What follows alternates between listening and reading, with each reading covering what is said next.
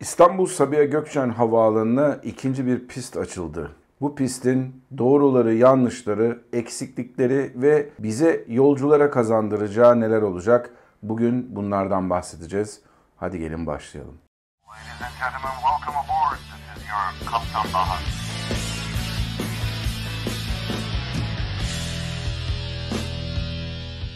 Herkese merhabalar arkadaşlar. Ben Kaptan Baha, Bahadır Acuner. Yepyeni bir Kaptan Baha yayınında sizlerle birlikteyiz. Geçtiğimiz günlerde, yılın son günlerinde İstanbul Sabiha Gökçen Havaalanı'nın yıllardır konuşulan ve yıllardır böyle bir türlü bitirilemeyen ikinci pisti hizmete açıldı. Bu pist konusunda bir sürü havacılık kaynaklarından haber almış olabilirsiniz. Bunların arasında YouTube'da yayın yapan bir takım kanallar da olabilir. Ancak bunların arasında benim izlediğim kadarıyla benim birazdan yapacağım kadar ayrıntılı bir şekilde incelemeleri kimse yapmadı. Ellerine tutuşturulan basın bültenlerinden size verdikleri bilgilerle aslında bir anlamda da sizleri yanıltıyorlar. Bugün olaya teknik olarak bakacağız ama korkmayın. Çünkü teknik olarak olayı anlatırken herkesin anlayabileceği bir dilden konuşacağım. Herkesin anlayabileceği bir şekilde bu pistin aslında uçuş kapasitesini iki katına nasıl çıkarmayacağını sizlere anlatacağım. Şimdi her şeyden evvel olayın iyi tarafından başlayalım. Bir kere bu havaalanının ikinci pistinin yapılması gerçekten uzun zamandır bir ihtiyaç halindeydi. Bu pistin yapılması süreci bayağı uzun zaman aldı. Bunun bir takım politik nedenleri var, bir takım başka türden nedenleri var. Özellikle ihalenin o zamana kadar adı duyulmamış bir şirket olmasından, ona verilmesinden ve daha sonradan da bu şirketin gerçek sahiplerinin İGA'yı işleten, İGA'ya ortak olan şirketler or- olduğu ortaya çıkmasından ötürü bir takım bir çıkar çatışması olduğunu düşündüğüm sürüncemeden geçti bu olay. Ve en sonunda da bu pist sonunda açıldı geçtiğimiz yılda. Şu an 2024'te çekiyorum bunu. 2023'ün son günlerinde gerçekten de büyük bir törenle açıldı. Sayın Cumhurbaşkanımız ve devletin er, değişik erkanı burada büyük bir törende bu pistin açılışını yaptılar. Dediğim gibi her şeyden evvel iyi yönünden başlayalım. Bu piste gerçekten büyük bir ihtiyaç vardı. Hem Sabiha Gökçen'in sadece kullanılan 0624 pistinin durumunun ve kalitesinin giderek zamanla kötü duruma düşmesi ve aynı zamanda buraya yapılan uçuşlarda uçuş miktarının artması nedeniyle bu pistin tek başına yeterli olamamasından kaynaklanan bir trafik sıkışması sorunu vardı. İşte bu ikinci pist bir anlamda buna yardımcı olacak ama basın bültenlerinde ellerine tutuşturan insanların anlattığı gibi trafiği iki katına çıkarmayacak. Çünkü bu pistin hala büyük miktarda eksiklikleri var. Şimdi pistin her şeyden evvel en güzel taraflarından bir tanesi uzunluğu. Sabiha Gökçen'in açıldığından beri kullanılan 0624 pistinin uzunluğu e, bakıyorum 9843 feet. Yani metre olarak 3000 metre uzunluğunda. Bu yeni yapılan pist ondan çok daha uzun. Yaklaşık 2000 feet daha fazla e, uzunluğu var. 11614 feet bunun da karşılığı 3540 metreye denk geliyor. Öyle böyle değil. Yani 540 metrelik büyük bir fark gerçekten de buraya uçacak olan özellikle de geniş gövdeli hava araçlarının uçması açısından gerçekten önemli.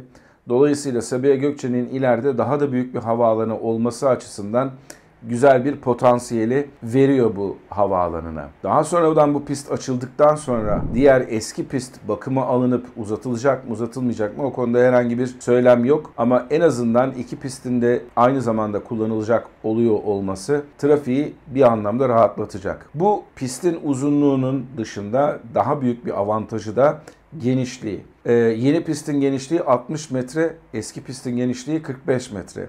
Pistin genişliği neden önemli?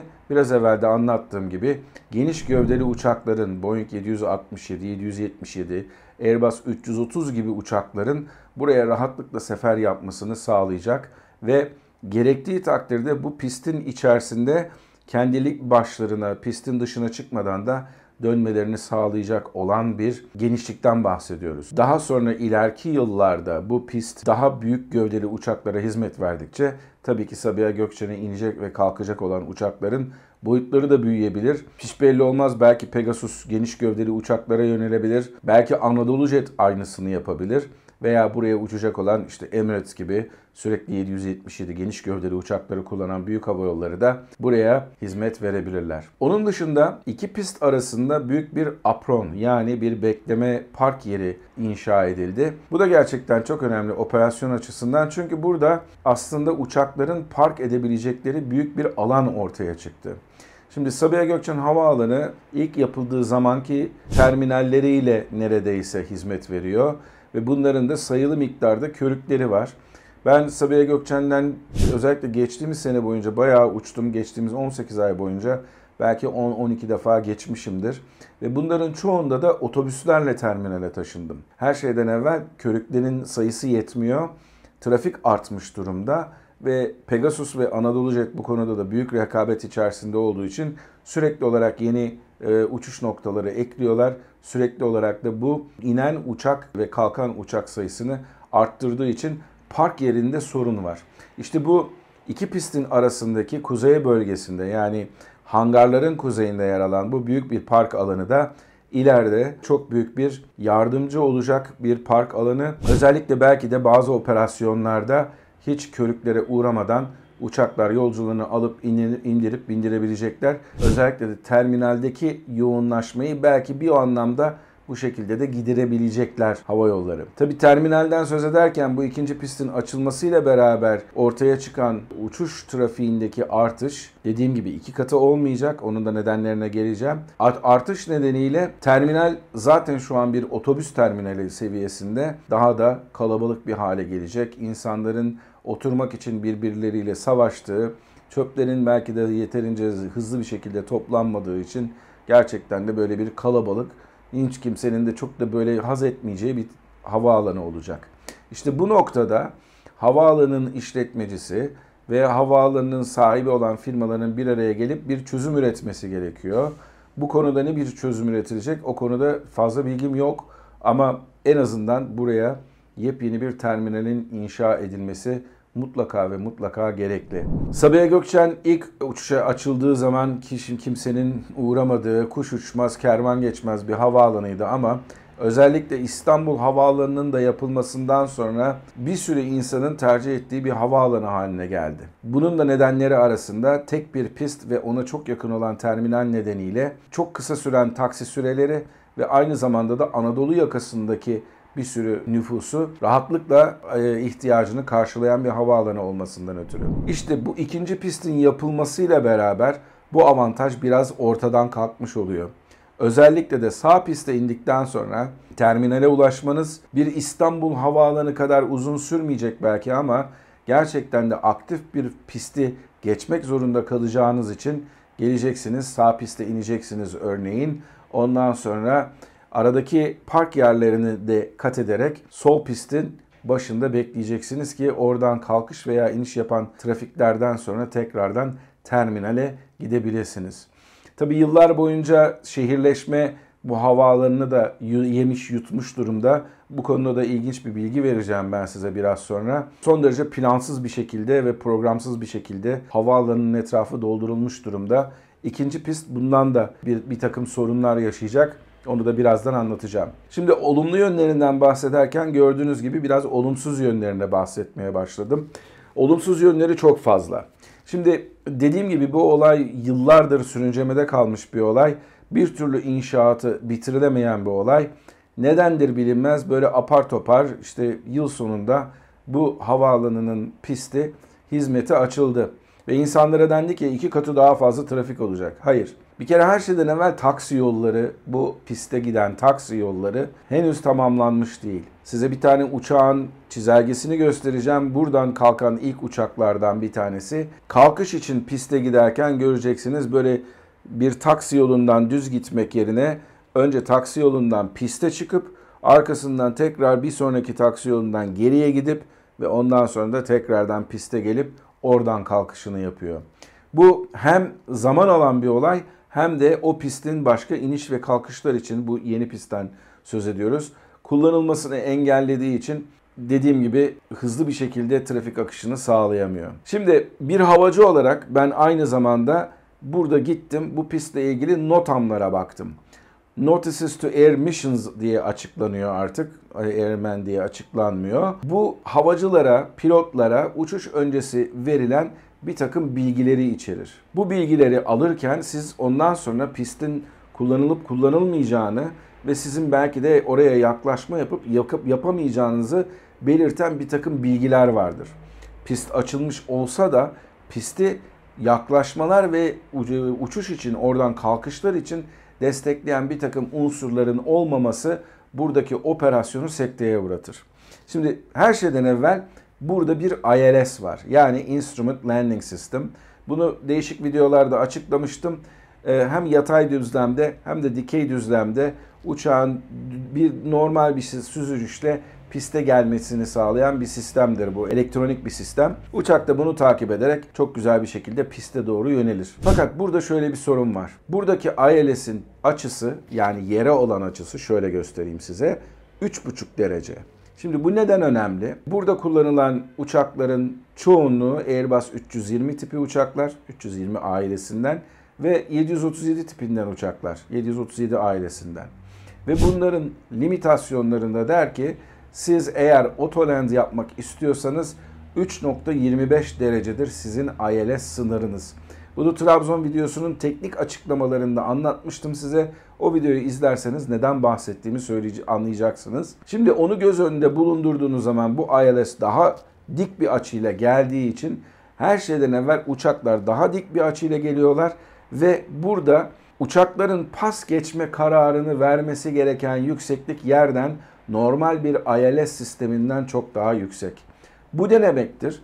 Eğer siz atıyorum 250 feet'te bir bulut tabanı varsa siz buraya kadar uçamıyorsanız ve bunun altına inemiyorsanız görerek şartlarda ondan sonra devam etmeniz mümkün değildir. Dolayısıyla da siz ondan sonra pas geçmek zorundasınız. Yani kötü hava koşulları, sis gibi ortamlar bulunduğu zaman bu meydana inişiniz atıyorum bir İstanbul Havaalanı hatta ve hatta herkesin şu anki Ulaştırma Bakanı'nın bile tukaka ettiği Atatürk Havalimanı'ndaki yaklaşık yaklaşmalardan çok daha zor bir yaklaşma ve çok daha kötü havalara uygun olmayan bir yaklaşma olacak. Bu nedenle kötü havalarda bu piste yaklaşmak o kadar da mümkün olmayabilir. Buradaki pas geçme oranları diğer hava alanlarına göre çok daha fazla olacaktır. Sabiha Gökçen Havaalanı'nın gerek etrafındaki yapılaşma gerekse etrafındaki boş arazinin yeterince olmaması nedeniyle buraya kategori 3 havaalanı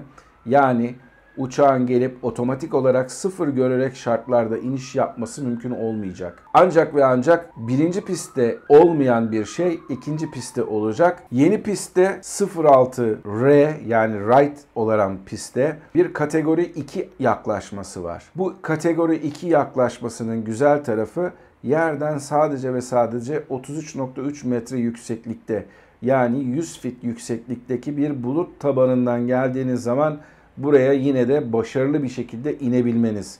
Bu eski pistte yoktu. Daha yüksek irtifalarda pas geçmek zorunda kalıyordunuz. Bu pistin olumlu tarafı ancak bunun da bir takım gereksinimleri var. Nedir? Bir takım ışıklandırmaların olması lazım ki bu piste böyle bir yaklaşma yapabilirsiniz. Ne yazık ki elimdeki bilgilere baktığım zaman bu notamlara baktığım zaman bu ışıklandırmaların henüz tamamlanmamış olduğunu görüyoruz. Örneğin size bir fikir vermek açısından eski pistte 2-4 pistine yani şu an 2-4 right pistine inerken sizin minimanız 356 fit ama yeni pistte inerken 382 fit. Yani yeni pist yapıldı, güzel, uzun, geniş ama buraya yaklaşmanız kötü hava koşullarında eski piste nazaran daha zor ve pas geçme oranınız kötü hava koşullarında daha fazla olacaktır. Dediğim gibi bir takım ışıklandırmalar hala yapılmış değil. Hatta ve hatta bazı taksi yollarının inşası tamamıyla bitmiş değil. Dolayısıyla bu pistlerin kötü hava koşullarındaki minimaları aslında chartlarda gözüken minimum yükseklikten çok çok daha fazla yükseğe çıkmak zorunda bir emniyet unsuru açısından. Bu arada 2 4 6 pistinin chartını gösteriyorum ben size. Burada maalesef bir ok gibi görünen bir işaret var. Bu aslında biraz evvel anlattığım ILS sisteminin localizer yani yere yatay düzlemde sizi yönlendiren e, radyo dalgasının yönü. Oraya baktığınız zaman anten şeklinde bir takım figürler göreceksiniz. Bu anten gibi figürler aslında bu yaklaşma sırasında sizin yerden yukarıya doğru yükselen bir takım yapılaşmanın örneklerinden bahsediyoruz. İşte bunların arasında göreceksiniz görselde de 800 fitte bir şey var, 900 fitte bir şey var. Bunlar aslında insan yapısı olan maalesef bir takım yapıların yükseklikleri ve baktığınız zaman bunlar tamamıyla bu yeni pistin tam dibinde yani uçak üzerinden bunların inerken maalesef çok yakın geçmek zorunda kalacak. Burada pistin hemen dibine yapılmış koskocaman bir cami ve kocaman kocaman minareleri var. Yani nasıl bir eşgüdümsüzlükle buna bir imar izni verildi onu anlayabilmiş değilim. Bir okul var. Bunu da anlamış değilim. Çünkü baktığınız zaman bu tamamıyla pistin yaklaşma doğrultusunda. Bu nedenle de bu piste yaklaşmaların, minimaların birazcık daha yukarıya çekilmesi nedeniyle yol açıyor bu. İşte bunun sonucunda da kötü havalarda özellikle güneybatı yönüne doğru inerken yani karadan Karadeniz'den doğru gelip adalara doğru inerken sizin minimalarınız biraz daha yüksek. Bu da çok büyük bir handikap. Şimdi gelelim başka bir özelliğe. Taksi yolları vardır. Yani pistleri birbirine bağlayan, apronlarla pistleri bağlayan yollara taksi yolu denir. Çünkü burada uçak taksi yapar. Bizim bildiğimiz sarı taksiyle alakası yok. Şimdi burada çok büyük bir eksiklik var. Siz bu kadar geniş bir pist yapıyorsunuz. Bunun taksi yollarını tamam bazıları bitmiş değil yapmıyorsunuz. Ama bu pistler arasındaki bağlantıyı sağlayacak olan taksi yolların bir tanesinde de çok büyük bir eksiklik görüyorum. Özellikle ve özellikle birbirlerinden bir takım trafik çünkü terminalden çıkacak, eski pisti kat edecek, arkasından yeni piste gitmek zorunda kalacak ve başka bir durumda da yeni piste gelen uçaklar oradan gelip terminale gitmek zorundalar. Yani iki yönlü bir trafikten bahsediyoruz. Bunların eşgüdümünü sağlamak oradaki kontrolörler için ekstra bir yük getirecek. Bunların bazıları belki zaman zaman tıkanıklığa yol açacak ve bunun sonucunda da değişik bir sistemle burada pistler arasında ve pistle terminaller arasında bir bağlantı kurulması lazım. Buradaki havaalanındaki haritaya baktığınız zaman çok büyük bir eksiklik daha var. 06 sol pistinin hemen dibinde buzlanmaya karşı uçakların yıkandığı bir bölüm var öyle anlatayım size. Buradaki yapılan de-icing işleminden sonra özellikle de diğer piste gideceklerse uçaklar için çok büyük bir eksiklik 06 sol pistinin hemen doğusunda Charlie taksi yolunun hemen dibinde o bağlantının kurulmamış olması. Dolayısıyla buradan çıkacak olan uçaklar 06 sol pistinden hemen sağa dönüp diğer piste doğru kat edemeyecekler. Tekrardan yukarıya doğru taksi yolunda devam etmek zorunda kalacaklar. Veya 06 sol pistini kat edip ondan sonra oradan gidecekler sağa doğru gidecekler bir keşmekeş olacak. Sadece ve sadece ufacık bir bölümün tamamlanmamasından kaynaklanan bir sorundan bahsediyoruz. Dediğim gibi başından beri söylediğim gibi bu biraz teknik bir video oldu. Burada önemli olan uçuşların birbirleriyle çakışmadan hem terminale yönlendirilmeleri hem de pistlere doğru yönlendirilmeleri. Dediğim gibi bu pist aynı zamanda ışıklandırmada da eksiklikleri var. Taksi yollarının tamamı bitmiş değil. Dolayısıyla bu pisti açmak ve hemen insanlara iki katına çıkardık trafik yoğunluğunu demek birazcık bana saçma geliyor. E, tabii diyeceksiniz ki deveye sormuşlar boynun niye eğri diye Nerem doğru ki demiş. Aynı şekilde binalar, uçak, e, havaalanının etrafındaki yapılan yapılaşma bunlara nasıl izin verildi ben bilmiyorum. Eğer izinsizse de yıkılmaları lazım. Çünkü hakikaten uçuş güvenliğini tehdit eden birer unsurlar bunlar. Bunların da bir an önce çözümlenmesi lazım. Görüldüğü gibi bu takır eksikliklerle, bu kadar eksikliklerle açılan bir pistin havaalanının kapasitesini iki katına çıkarması yakın gelecekte mümkün değil bir takım insanlar da söylediklerine göre işte eski pist bakıma alınacak, bütün kalkışlar, inişler yeni pistten yapılacak deniyor. O da doğru değil. Bu kadar eksik bir pistte bunu yapmak mümkün değil. Bir de dediğim gibi bu pistin ne zaman bakıma alınacağı da bundan ta 6 ay sonrasına kadar planlanmış durumda. Notamlarda da yayınlanmış ve bütün havayolu işletmecilerine de dağıtılmış durumda. Yani havacılık konusunda biraz bilgi almak isteyen, bilgi sahibi olmak isteyen bunları alabilirdi. Ama dediğim gibi bazıları basın bültenini alıyor. iki katına çıkarıldı ver mehteri şeklinde videolar yapıyorlar. Veya işte paylaşımlarda bulunuyorlar, yazı yazıyorlar. Burada her zaman için tarafsız, analitik araştırmalarla karşınızda olacağım. Dediğim gibi olumlu yönleri de var bu pistin, olumsuz yönleri de var. Size her zaman doğruları burada aktarmaya devam edeceğim. Dördüncü Covid sonrası ilk videomdu bu. Umarım çok fazla sürçülisan etmemişimdir. Ettiysem de affola. Bambaşka bir Kaptan Baha yayınında sizlerle görüşmek üzere. Mutlu kalın, sağlıklı kalın diyeceğim ama o tavsiyeyi en az tutan da benim galiba. Hoşçakalın.